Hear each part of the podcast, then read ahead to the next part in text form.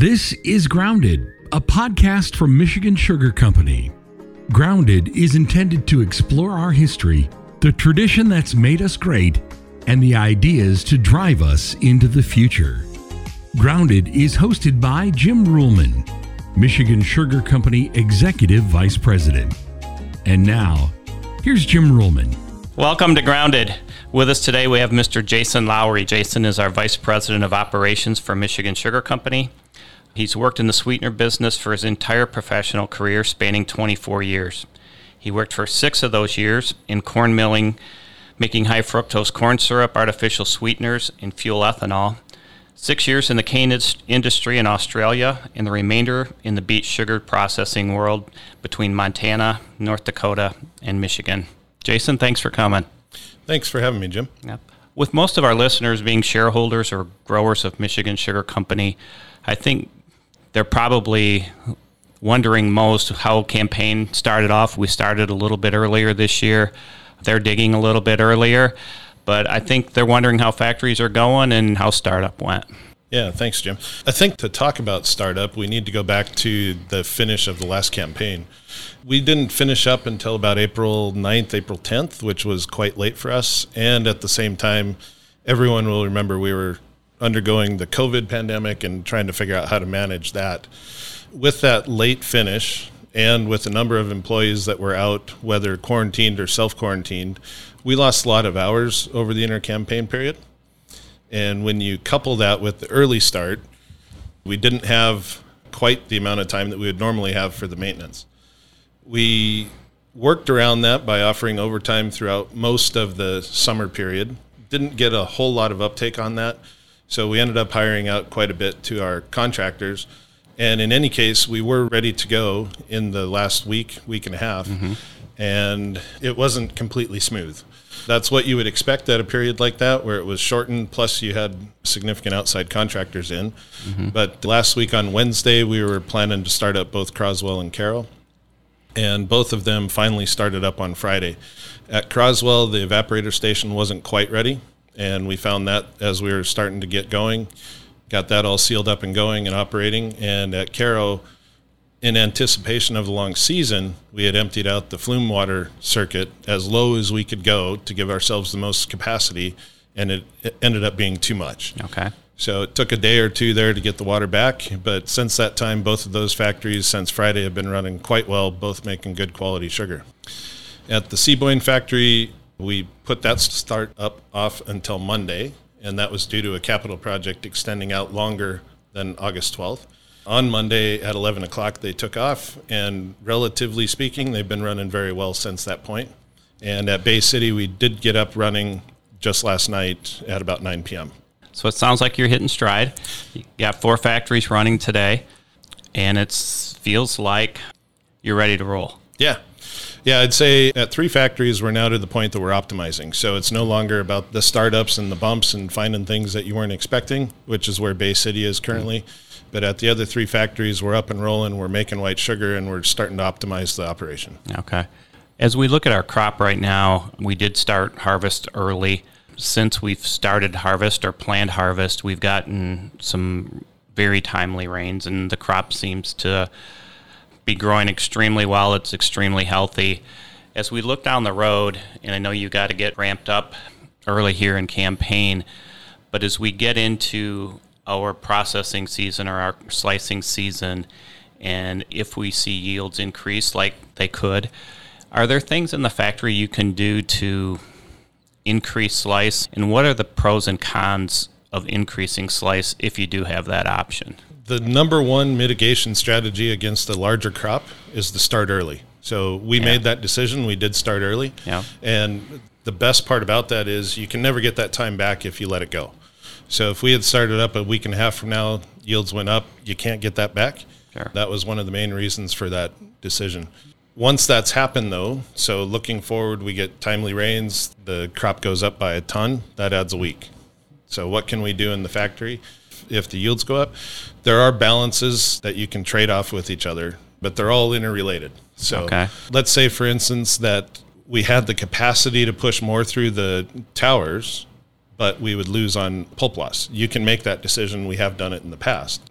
But the trade-off is that you're now putting more sugar into your pulp. Right. People like Mac, Midwest Ag, our customers that pull that product will start seeing that, and that can cause issues on their side. I see. Depending on the quality of the crop, we can either be limited by our mass throughput, where we can make changes and give up some losses. We can put more sugar into the molasses, although with our system, we only reclaim about 60% of that through MDS. Yeah. And depending on the purities coming through, we can up some slice through the evaporator capacities as well. I see. Maybe we'll switch gears just a little bit and go back to your career and maybe your upbringing. You've been in the sweetener business for 24 years. Let's kind of rewind to maybe your college days.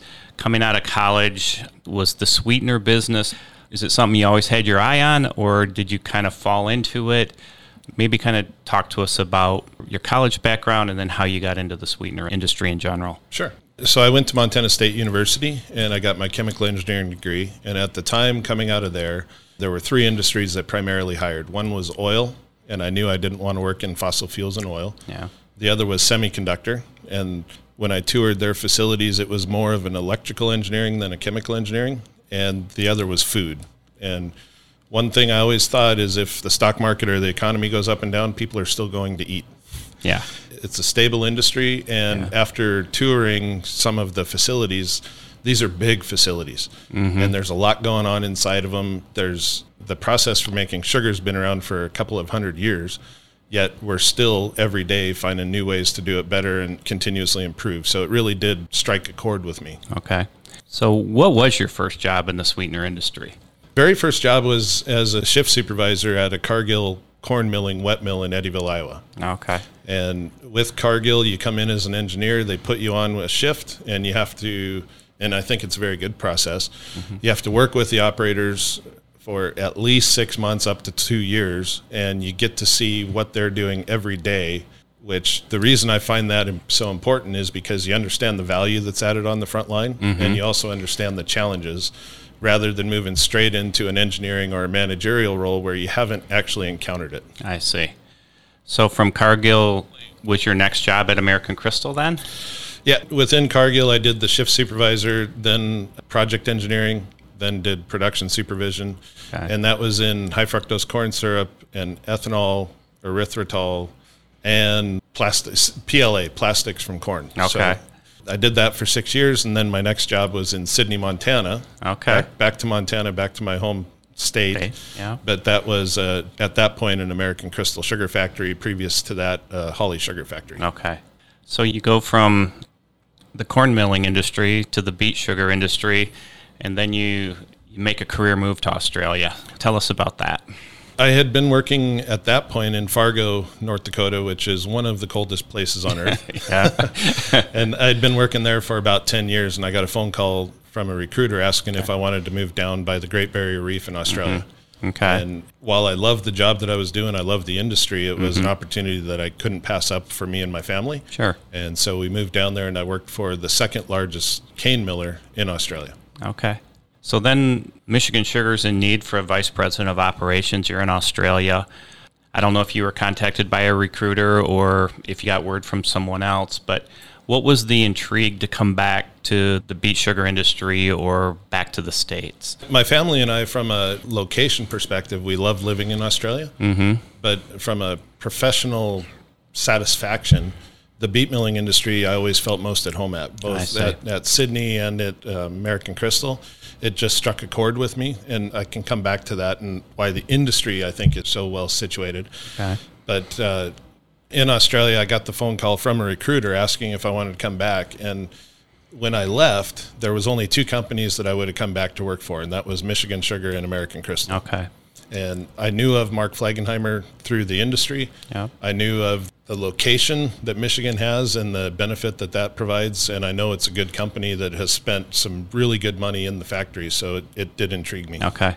And we're glad you're here. If you've gone through your career in the sweetener industry, maybe list three things that you've learned that are common in all of your jobs and all of those positions across the States and in Australia.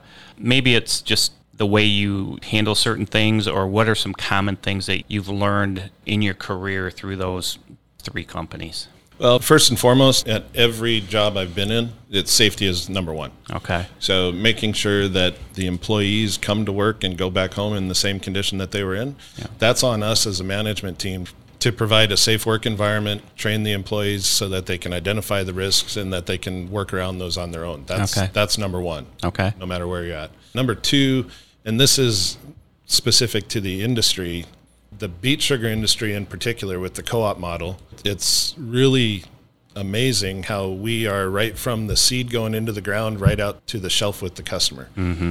Two other companies that I worked for, one was disconnected on both ends, so all you saw was your own little value chain inside the factory. I see. And then at American Crystal, the product goes off to resellers or United, and your connection to the customer really isn't there. I see. Here at Michigan Sugar, we've got Pedro right down the hall. Mm-hmm. In fact, just today he was beating on me because we've got customers that need sugar. Okay. Yeah. So that value chain, I think, is very important. Okay. So when you come to Michigan Sugar Company, you walk in the door, you're in your office, and you start making the rounds to the different factories. What are the things that surprised you most? The biggest surprise for me coming into Michigan Sugar was that here we had four factories, and all of them have experts in each area. So each factory will have somebody who knows the most about diffusion, somebody who knows the most about filtration, somebody who knows the most about crystallization. They never cross-pollinated it. I see. So, you know, coming in, I was talking to the factory managers, and I just asked them, how often do you guys get together and talk? Mm-hmm. Well, they didn't. So, you know, we had all these great resources, but we're not utilizing them as well as we should.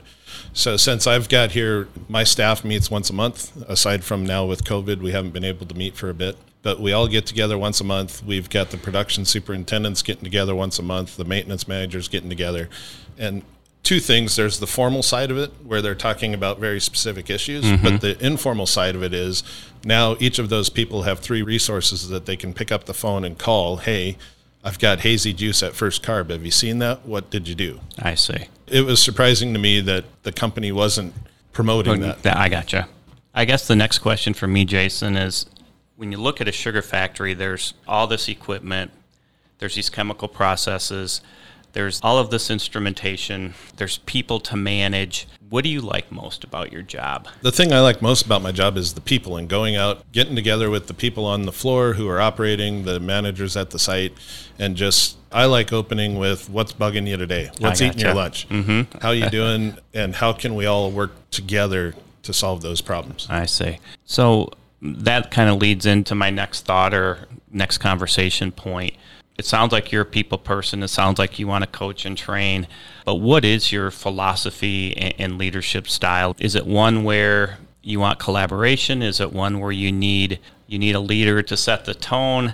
What combination of practices, procedures, and human interaction works best for you as a leader? For me, and I think it's come out a bit already, it's all about collaboration. So sitting in a room in a vacuum and making a decision is, in my opinion, never as good as getting four people in a room and talking it out.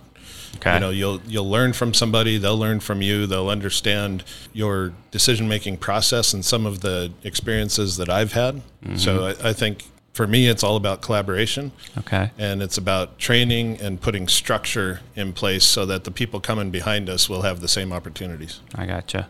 So when you talk about the people coming behind you having the same opportunities, when you finish your career as a professional, whether it's in the sweetener industry or some other industry, what do you want to be known for? What I would like to be known for, and I think it flows right to our mission statement. Okay. It's about creating growth and opportunity for people. So setting up the training opportunities so that people understand the theory, understand the entire process in the sugar mill, and how different things that they're changing today can have an impact on the person downstream. Setting the structure up so that that's in place so that it's not by word of mouth next time when somebody leaves. Mm-hmm. That's what I'd like. So long after I'm gone, the technical level of the floor people here who add the value is higher and continues to stay high. I gotcha. Maybe we'll circle back to how we started the conversation. Campaigns up and going, factories are slicing. Are there any specific goals you have for the factories, the campaign? It seems like you're a very people-oriented, collaborative type of manager. But I also know that there's some key metrics that you kind of look at. Are there some goals or some things that at the end of campaign you can look back and say it was successful because of this? No matter what, we need to have an extraction above 80%. We had a few factories last year that didn't get there.